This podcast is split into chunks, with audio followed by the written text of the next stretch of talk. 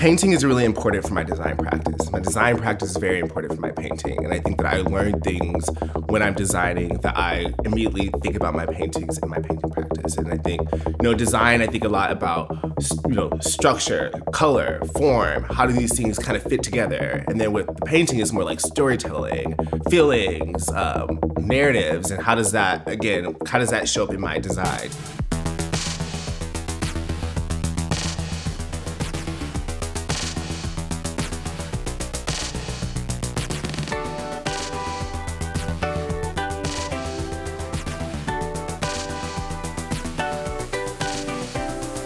You're listening to Well Fed. I'm your host, John Sorrentino, a designer based out of New York, and on each episode, I sit down to talk with one of my creative heroes.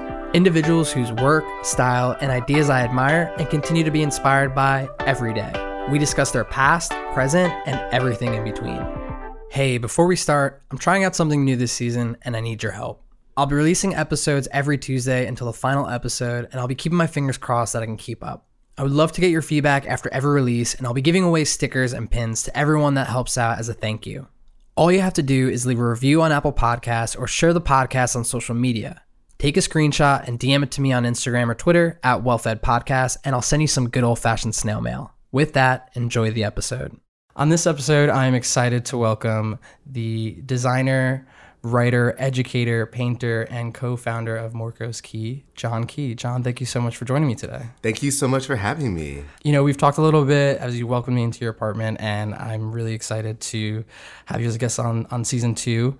Your your full name is Jonathan, and what I realized is that we spell it very similarly, and it's J O N, which is not normal because it's usually J O H N. Right. Now, is that because um, for me it was because my dad is J O H N? My mom didn't want me to be a John Jr. Is that similar for you or no? no, actually, I know that my dad wanted to name his son Jonathan. Mm-hmm. Right? I think that's the story. But it was never with an H. It was always J O N A T H A N. Mm-hmm. And so it was weird to me actually when I found out that other people spelled John differently. Yeah. Well, it's like with an H, like we don't need we don't need an H, or like with an O N at the end. Everyone always also asks me because it's just John for me, and they're always like, "Are you a Jonathan?" Oh. I'm like, no, that is not on the the you know the roster list for this class. It's not spelled like that. Like I'm not hiding it from you or anything like that. Totally. John, you also have a, a twin brother, Yes. Jarrett, Yes. um, and who's also happens to be in the creative industry, also Yes. artistic. You grew up in Alabama. Mm-hmm. Were you two always just naturally creative from the start? I mean, honestly, yeah. I think you know we. I guess like my earliest memories is doing playing the recorder in the first grade. You know, like everybody across America. I feel like um, my mom would set up a crafts table for Jarrett and I. So we would make crafts. We, ha- we had a, a family camcorder, so we would make home videos of us, like I don't know, doing whatever. And then we did music and we did piano and Jarrett played flute and piccolo. I played saxophone and trumpet. And then we did theater and did theater camps and all of it. Um, so yeah, at a very early age, we like very much gravitated to like the arts and Expression. and expression in general. Yeah. What was it like growing up in Alabama? And I mean, we're here in Bushwick now in New York. uh, I imagine that's a pretty far drive. What was it like? Definitely didn't drive. um, yeah, no, I mean, where I grew up was in Seale, Alabama, which is a very small rural town. A lot of my family members lived around us. Yeah, and it was a small place, you know, like it's a small town. And I think, I don't know, at a very early age, I knew I wanted to move to New York, like in the fourth grade. I don't know why. Yeah. Like, I don't know, maybe the movies, I knew I wanted to get out of, you know, my current place. Sure, yeah. Um, but I think about Alabama a lot, and it really does still resonate with my work that I make now, and like interpreting being away from home, but also carrying, you know, Southern hospitality and the kind of you know traits and characteristics and traditions with me. So it's still very, I'm still very connected to the South, and all of my family is there. There, so you still go back to visit. Yeah, of course. When, you know, when you're going through, say, middle school, high school, were you more inclined to take more art classes, or you know, you sit, mentioned you were also like doing very theatrical things with your brother when you were younger. Yeah. Um, yeah, good question. So when I was so when I was 10 years old is when my mom brought home this HTML book. Okay. And someone at her job was like, "Oh, your sons are smart. Like they will love this. Like they're young, they- they'll pick it up. Yeah, exactly." And so I did. I was like, "What is this? Like these are websites. It was the '90s, so like the internet was, you know, still coming to life." And Tickers at the bottom of like the the websites for page views and things like that. Were still. Exactly, Yep. exactly. And so, like, you know, it was basic HTML, CSS, but I was building websites. And I love the idea of taking like this visual, like this text language and turning it to something visual and then creating spaces that people could visit and then interact with. So that was like, you know, middle school. And then when I was in high school, I definitely thought I was going to be a psychiatrist. I was like, I'm going to go to Georgetown, be a psychiatrist, and like kill it. But when my friend brought to school this um this what do you call it prospectus like for college and it was for a SCAD Savannah College of Art and Design. I was like, oh, I want to see what this is. So I was flipping through it. Then I get to this section that says graphic design. And then it has like posters and logos and websites and all these things that I was just naturally curious about and already mm. doing and whatever. And I was like, oh, I didn't even realize like you could do that. You know, that was Those a thi- websites I was making seem to fit right into this category. Uh, right. So and uh, so basically after that I like dropped everything else and then started focusing on art. Took all the art classes, like all of it. Yeah. It's really funny because I mean I think for me it was like coloring books and you know I like went into art as a painter or introduced art as a painter. For you it was like building and coding websites and this already digital element of what is now like super normal today. Yeah. And I guess I also still painted then. You know, I still had like a painting practice and I did like my AP art thing in high school was all paintings and um yeah, so it's interesting like how now digital is completely normal and then it was weird and new and interesting. It's almost like it's switched now. Like, Yeah. It's more familiar, you know, it's like almost like a ready-made thing. It's like, oh yeah, digital, like you know, Right. apps and websites. It's like everyone goes on those things. Right, then it's like painting. Yeah, exactly. um, you, you mentioned SCAD, but you end up going to RISD. Right. So Rhode Island School of Design, which is like fabled as like one of the higher end schools, right? Like you go to SVA, you think, or on the East Coast at least, you think of SVA, you think of Pratt, you think of RISD, these big powerhouse art organizations. And did you also have to participate in the bicycle part of the application? Yes. What Yes. did you? Try? I just learned about this thing. I didn't even know it was uh, a I don't big even deal. I don't even think they do that now. I've heard they they since discontinued it. Yes. So that was the RISD home test. It was like like a folded paper drawing, and then there was like a one that you had to actually fold the paper, and then there was a bike drawing. And then my bike drawing was like me on a bicycle, something with like my house in the background. I don't know. It was just like some drawing. I don't mm-hmm. know. I had Carly on as a guest, and she had mentioned that someone had drawn a bike and almost like Jesus was holding the bike. Oh. Like someone got really into this test and went really far. So it's kind of interesting to hear the the spectrum of what the executions or how they come to form in this Yeah. bicycle test. Yeah, I've never heard of that one, but I've seen some really cool ones, you know, hmm. over over time. What did you go into RISD as? Did you go for design specifically? Yeah, I think I applied as a graphic designer, but then when I got there, I feel like every RISD student is like, oh, I'm gonna do illustration, I'm gonna be a painting, I'm gonna do fashion, I'm gonna hmm. do da da da da da. And I end up taking like painting classes and apparel classes and all of this stuff. Then I ended up doing graphic design um, anyway. I mean, it worked out for the best because you can kind of use all of those different skills, you know, throughout. you can apply them in, in different methods and executions. Exactly. You sort of find that design somehow like channels all of this like artistic ability into like usable instances. Yeah. I think I always admired some of my classmates who were like really talented illustrators, but they're like, I'm gonna call myself a designer because it makes more sense to people. There's always that awkward moment of introducing yourself as a designer or, or whatever it may be. Yeah. What do you say to people that you're just meeting for the first time that aren't that you kind of like have a, a notion that they're not in the creative industry? Oh, sure. If it's like um yeah, if I'm meeting someone, I might be like, oh, like I'm John, I'm a graphic designer, artist, creative type person. you know, I like just throw it all in there. yeah just like, give them the better, broader idea rather than just like one thing. exactly. And then or like I was like I run a graphic design studio, Mm-hmm. but that also I find also can confuse people. They're like, I don't know what that. Graphic design Means. You're making like signage for Yeah. whatever, and you're just like, yeah, I guess, yeah, it, it could be. Do Could you need that? yeah. Do you need me to do that? um, so you're in RISD, and I noticed in your portfolio at the time that you were doing a lot of projects in theater. You know, you were doing like a lot of design projects for theater organizations around the community. Yeah. How did those come about? So I think, you know, when I went to RISD, I was still very much in love with theater and mm-hmm. very much in love with like this kind of multidisciplinary art practice and not necessarily just being like i'm a graphic designer and just doing that and letting that be my thing. So i was i mean that's and i also think that's the best part about going to risd is that you do have access to brown university. Mm-hmm. And so my twin actually jarrett went to brown university and it was completely by accident that we ended up in school in providence at the same time. I had written that down, and I almost I forgot to ask. Like, you guys didn't go to the same school. Was that like a, a breaking point? Being your twin brother, was that a, a thing, or am I just making that up? I mean, it wasn't a thing for us because we had very different interests mm-hmm. when we were go we were applying to undergrad. Mm-hmm. But I knew I wanted to go to RISD because I went to RISD pre-college and I like went to the SCAD thing before that. So I was like, I want to be in an art school environment. I want to be surrounded by creatives and I want to be surrounded by people who are passionately interested in this without the kind of liberal arts distractions. However, what was it was really great that Brown was there because I could take liberal arts classes at Brown that I was super interested in. I was an a cappella at, at Brown and I musical d- conducted for two years and I produced theater at Brown and all of this stuff. And I think similarly, I was always trying to find opportunities where I could use my graphic design practice and merge it with theater, merge it with the arts.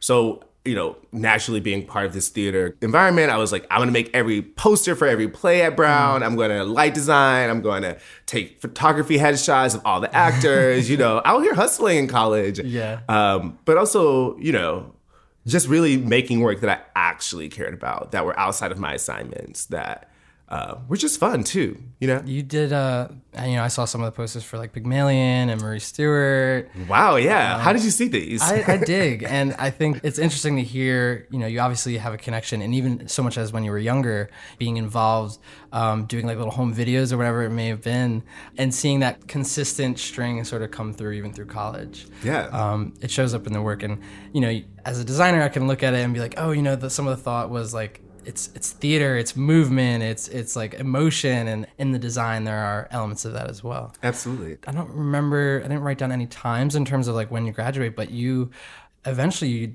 decide to kind of create this like community, this group called Codify Art. Right. Yeah. So Codify Art. So I graduated RISD in 2013. okay. And so right before I graduated, a few friends at Brown University, um, we decided to come together and produce a theater space. It actually kind of happened by accident, where one of our friends who was an MFA student was like, I need help putting on my solo show. And then ended up calling like all these people of color, all these queer people, all of our friends. And then we helped her put up her theater show and was like, wow, like we did this by ourselves. Like it's really amazing. and then from that, we did an event at Brown called QT POC in the Upspace, which is queer and trans people of color in the Upspace. And Upspace was a like a student run theater space at Brown. Mm-hmm. Basically, we put on kind of like a musical cabaret type of night. And it was super successful. It was super amazing. Like every performance was completely packed. And again, I think that resonated with us that, you know, there is a need for us to make space for our community. There's a need for this type of work. There's a need to um, to share these narratives. And we also can do it. Like we also have the skills to do it.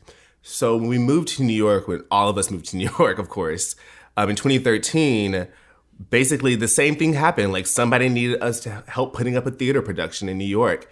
And so Jarrett and Leandro both worked at the public theater. Kat was working as a designer illustrator in New York. I was working designer illustrator in New York. Da da da da da. We all came together again to put up this Like unite, like the Justice League or some kind. yeah, I don't know. It's so it was like very. I mean, and I think it's just because we we're also just looking for opportunities, also looking for ways to expand our community, our networks, f- meet new people. We just got to the city.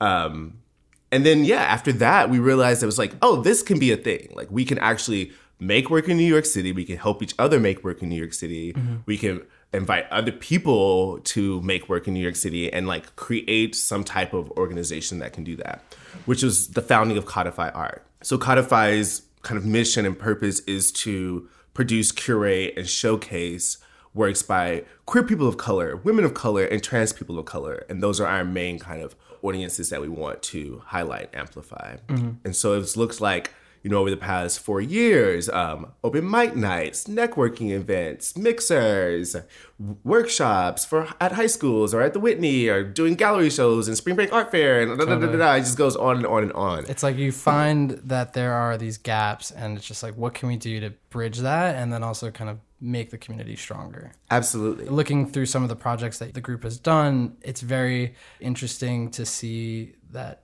you know, not only you, but a few of my guests are like looking to for these opportunities to build community. And I think now more than ever, as we get more digital, as we get more technology over time, it's like we're looking for those connections. And I think Codify is a great example of that, especially in the creative community here in New York. It's awesome. Thank you. Um, so you, you organized Codify. You know, you mentioned you were working as a designer and illustrator. Over that time, you also freelanced at, you know, like a few brands like HBO. You freelanced with uh, the Grey Group. What is your thinking as you're walking through this like landscape of being a freelance creative in New York? You know, it was it intentional or are you just sort of like still trying to find out what you're interested in? So when I first moved to New York, kind of simultaneously as the Codify thing was slowly taking off, I first got an internship at Spotco, mm-hmm. which does all the Broadway theater advertisements, cool. which I was like, you know, I've been trying for a couple years to work there. And I was like, okay, well, I might as well try to see if they'll give me this internship, even though I just graduated. I didn't really want an internship. Sure, yeah. And it was super not great. um, I was just like, you know, there was some like shimmers of light and hope. I was like, okay, yeah, but you know, the first day someone literally asked me, did I know how to use InDesign? And I had just graduated from RISD, and I was like, I definitely do. Um, yeah. But anyways, so it was like it was kind of crappy, but I learned a lot, and I was actually able to see how do these large theater key arts come to life, which mm-hmm. is a mm-hmm. which was a way more complicated process that I knew, you know, coming out of school and making my little theater posters for. It's not like a college. conversation with the person who needs it. You're like, there's so many business meetings and exactly. all those things that go into it. Exactly. And so I was there for like a very short time, and then I quickly moved over to Grey and worked there as, for two years mm-hmm. as an art director and designer, and that was really great because Tor was the chief creative officer of was really amazing, super smart and talented. And that's where I began kind of freelancing outside of work because I love my job. I really like the kind of clients I was working on sometimes um, because you know I was working on like Red Lobster and Olive Garden and like sure, yeah. Robitussin, you know, and what I wanted to work on was the Whitney Museum, which is what I eventually totally. you know got to work on and, and, worked on that for like a year. But um, yeah, so I I was freelancing still because I really wanted to still find clients that I wanted to do do work that I actually could care about, like actually build my own personal portfolio that wasn't necessarily tied to a huge team mm-hmm. of people. And so I was at Grey for a couple of years. I left there, went to this startup called Blink Health and was mm-hmm. a brand designer and helped them build their brand off the ground. And I really loved the idea of Blink Health, which was to make prescription drugs more affordable for families who don't have insurance. Mm-hmm. So that was super exciting. It was also a little bit crazy. And then um, was still freelancing on my own outside of work. And then when I left Blink Health, I kind of just took all of my freelance work that I was doing and just made that my main focus. Mm-hmm. And then sometimes I went in house to HBO or A and E or IDEO or a lot of different places, but it was still always kind of like doing my own work and then doing you know this like nine to five type pay the of, bills kind yeah. of work. Yeah. Um, was there anything specific you had mentioned that the mission that was behind Blink is that something that you started to just want to focus more on and being able to create work that has more meaning than just advertising? Or absolutely, yeah, absolutely. And I think you know that was one of the big reasons and like the catalyst behind Codify was you know we all kind of had these kind of corporate jobs. We moved to New York and was really trying to make impact, right? Do things that we actually cared about. How can mm-hmm. we actually create work that is not about money, you know, that's actually about impacting people. Culture, yeah. Yeah, so pushing the needle. Yeah, exactly. Uh-huh. And I think a lot of, you know, the work that I cared about and still care about is in that section of like arts and cultural stuff, working for nonprofits, working for marginalized voices, working for the queer and trans community, working for people of color communities. Like those are things that I am very excited about and that inspires me and I learn from and get to make really amazing work for. Mm. Um, And again, not like the only thing that we do, but still something that we want to prioritize and emphasize. You are now the partner at the studio Morcos Key. How did I just met Wael? How did you guys uh, come into contact and, and form the studio? I think as a designer, right, you have friends that you tend to overlap and work together, and you're like, let's do this studio thing. And then like sometimes it fizzes out. Whatever. You guys are have been creating work for some time now. How did that come to fruition? Yeah, so I met Wael when I was at RISD. Mm-hmm. Wael was a grad student, and I was undergrad, and I was really having a hard time in my graphic design program in the undergrad program and not getting a lot of good feedback and not not feeling very supported. So then I met in a meeting Wael in this class that we were taking, and then we hit it off. And I think I really respected the work that he made. He was really interested in the work that I was making. I kind of expanded my network into this huge grad school space, which was really important for my work because I just got good feedback and interesting questions and people challenging me and people actually giving a fuck, you know, about like what I'm making. Exactly. Um, like they make the questions aren't just like beating you down, but it's right. like, you know, how can we give feedback in a way that makes you think about your decision because it may may or may not have been the right one. Exactly. And I think that was really nice, like getting access to all of these graduates. So Wael and I were working a lot together. We moved to New York.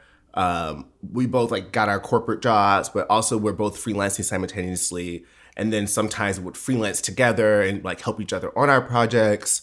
And yeah, and then it just kept going, kept going, kept going. And then we both had we both kind of left our last full time job at the same time, and then was freelancing full time in New York, and then got a project uh, for the Cooper Hewitt Museum that really solidified that we had to be a real studio. We had to, it was time. And we had been talking about it for years and it had always been a dream of mine to run my own studio. And it had always been a dream of Wael's as well. Yeah, so it just really worked out. I've written down a few projects, so feel free to. These are some of the more popular ones that stood out to me, as, especially as a designer and loving typography. So, um, you were able to work on things like the identity for Slay TV. You were able to do the, which now I know was a result of, of your work, was the commercial typeface showcase on like that website with all the cool like typeface and weight changes and stuff like that. And even more recently, you were able to work on a project and be a part of a show for the artist cause.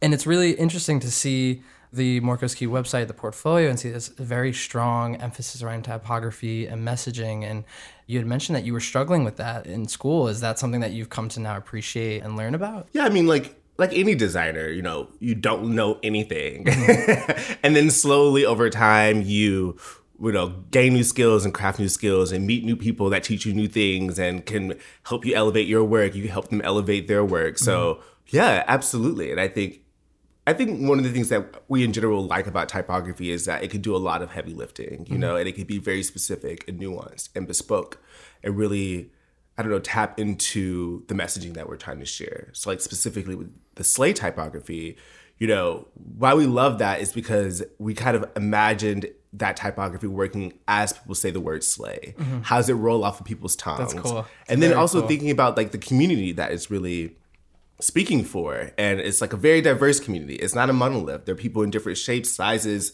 beliefs, everything, personalities. And so, how can that logo type help express diversity in mm. this? Yeah. I had mentioned that I came into your work specifically through um, your paintings and you know the series uh, a man in the violet suit and i dug a little bit deeper because as a designer to me what i see is like a very simplified color palette, geometric shapes, a very simplistic way of portraying anatomy and things like that. So like as a designer, I pull that out, and I'm curious as to what are your thoughts because we just talked about typography being something that you work with constantly, and it's like now you've kind of departed away from something in another totally different area. Yeah, I think you know typography and image making go hand in hand. I think for like a logo, for you know a typeface or something like that, obviously the typography needs to be able to live along, tell its story, and be as clear legible as possible, or whatever the goal is. And I think with the image making part of it, it is still something that's a very I don't know, clear tool to communicate an idea. And I think, again, just like typography, there's so many different combinations and iterations and compositions and textures and things that helped tell that story. And so with the paintings, I originally started those paintings right after the Pulse Orlando nightclub shooting mm-hmm. and really thinking about the spaces that queer people of color claim as safe and own for themselves and relating that to my own personal narrative. And I guess even to backtrack a little bit further, when I was at RISD, I spent a lot of time writing my own personal narrative and really thinking about how does my identity reflect in the work that I make? Does it reflect in the work that I make? Should it reflect in the work that I make? Mm-hmm. What kind of clients do I like? Do they need to reflect my community? What does it mean that I'm a Southerner graphic designer? Does that matter? Does it mean that I'm a queer graphic designer? Does that matter? Mm-hmm. And so basically, in these kind of four pillars of my identity, which were blackness, queerness, family, and southernness, were intersections that I thought defined who I was as a person. And from those four intersections and pillars, I translated them into four colors, which then was the work that was the foundation for these paintings. So black is black, and red is for family, and green is for southernness, and violet is for queerness. And so yes, and then the Pulse Orlando nightclub shooting happened, and I think it was a very scary moment for queer people all across America and the world. Mm-hmm. And yeah, so I, then started thinking about my my own personal experiences and this figure and this shape and these kind of geometric spaces and kind of simplifying it down to color, composition, shape, and form. You know, really just thinking about that and how do I communicate tension or anxiety or mm-hmm love through these very simplified elements. In that way of limiting yourself through color and shape, I always find that when you're not given any constraints, it can always be a little bit tougher. Um, so giving yourself those kind of those prompts or those briefs to work through, and then also um, you had mentioned that like you were a painter um, as you were a kid. It was interesting to hear that you started this sort of in RISD a little bit. How do you find the balance now? you know like as a designer as the partner of a studio i think like knowing that you have these kind of two passion projects or what is your passion for design and then this passion like it's something that i'm constantly battling with as well. It's like how do you find the balance? Yeah i mean i literally get this question every single day. It's like where do you come up with more time? Yeah well, I mean, do you have a time machine? I have a time machine. That is my trick. Um no i mean painting is really important for my design practice. My design practice is very important for my painting. And I think that I learn things when I'm designing that I immediately think about my paintings and my painting practice. And I think, you know, design, I think a lot about, you know, structure, color, form, how do these things kind of fit together? And then with the painting, it's more like storytelling, feelings, um, narratives, and how does that, again, how does that show up in my design? So I don't know, it's the, the both of these processes are important for me to feel like a same person. However, because I have both of them, it does, you know, get a little bit chaotic. Sure. Um, how do I balance it? I don't know. I, to me, it really is. Some days, like I know that I'm looking at my schedule and I know that I really want to paint at least twice a week. So I know I'm going to go to studio Saturday and Sunday. Mm. So I'm already going to be working seven days, anyways, which I mean, I still work on graphic design on the weekend too. But anyways, um, so yeah, I know I'm gonna do that, and then if I can make it to my studio more than that, that's awesome. And normally I try to make it another day or two, but that can depend on if I'm super slammed. Like if I have presentations every other day that week, then I'm probably not gonna make it to my studio. But if I'm getting ready for a show in like a couple of months, then I really need to be in my studio. Mm-hmm. And then as I get closer to the show, then it's more like I'm always in my painting studio, you know, versus here working on graphic design. I don't know. It goes back and It's very much a priority though. I feel a connection with your work ethic, right? This idea that you prioritize these opportunities to express your ideas and work through some of those thoughts on a personal level, like it can affect you with relationships and things like that, right? Like it's not just I'm not the only one sitting here having experience with that, right? Like you share that in some ways as well. Yeah, I mean, Wael's and I's biggest thing is finding work life balance, mm-hmm. right? Like we don't have it; it doesn't exist. Mm-hmm. but I think, like you know, we're running a graphic design studio, and it's only been around for two years. So, and I teach, and I run an arts collective, and Wael oh, also has a community building nonprofit project that he does, and You know, it is a lot, but I think at the same time, we're in New York. We get the opportunities to do things that most people don't get to do. Mm-hmm. And it is a hustle, you know, like it is a hustle. You hustle. And then I also find, you know, through the paintings, through the design, through all of that, I might meet clients because I went to a gallery show for graphic design things. I might be selling paintings because of clients through graphic design things. So I don't know, it goes back and forth. But we tried to make space for other things. At the end of the like, day, rest. you just wouldn't have it any different, though, right? It's just I like, guess not, right? it's like this is what I enjoy, and you know, I don't think I, I can't picture myself doing something else. yeah, no, Uh, absolutely not. So you had mentioned the studio is two years old.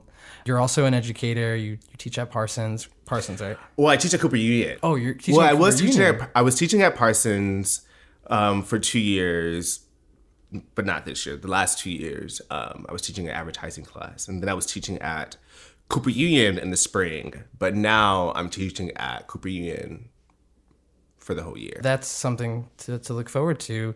Um, as a studio, as a partner of a studio, as a painter, you know, are there things that you are looking to grow into as your career progresses, as, as we go into potentially a new year as well?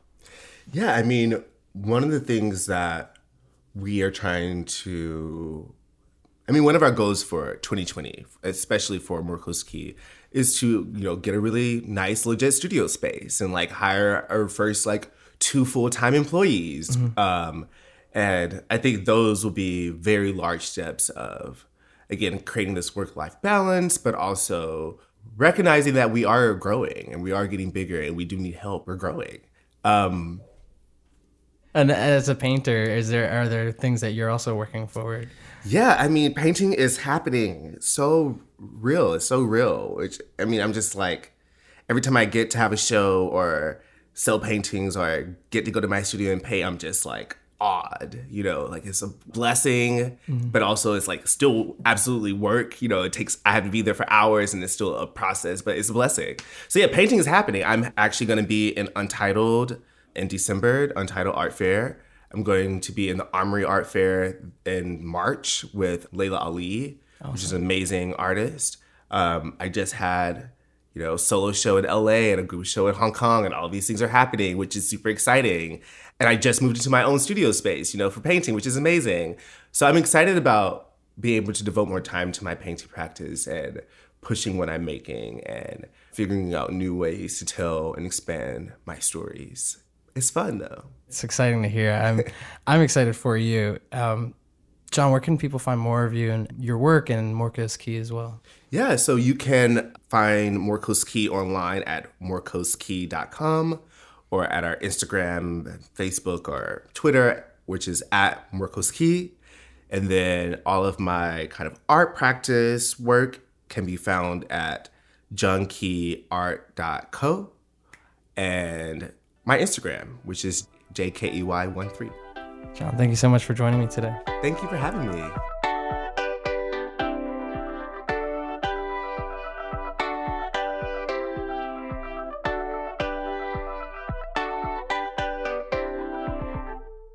This podcast is produced by me, John Sorrentino, out in Jersey City, New Jersey. Editing, mixing, and music are all done by my friend Kevin Bendis in Greenpoint, Brooklyn. Definitely check him out. You can find out more about WellFed and where to listen at wellfedpodcast.com or on social media at WellFedPodcast. Thank you so much for listening, and we'll see you soon.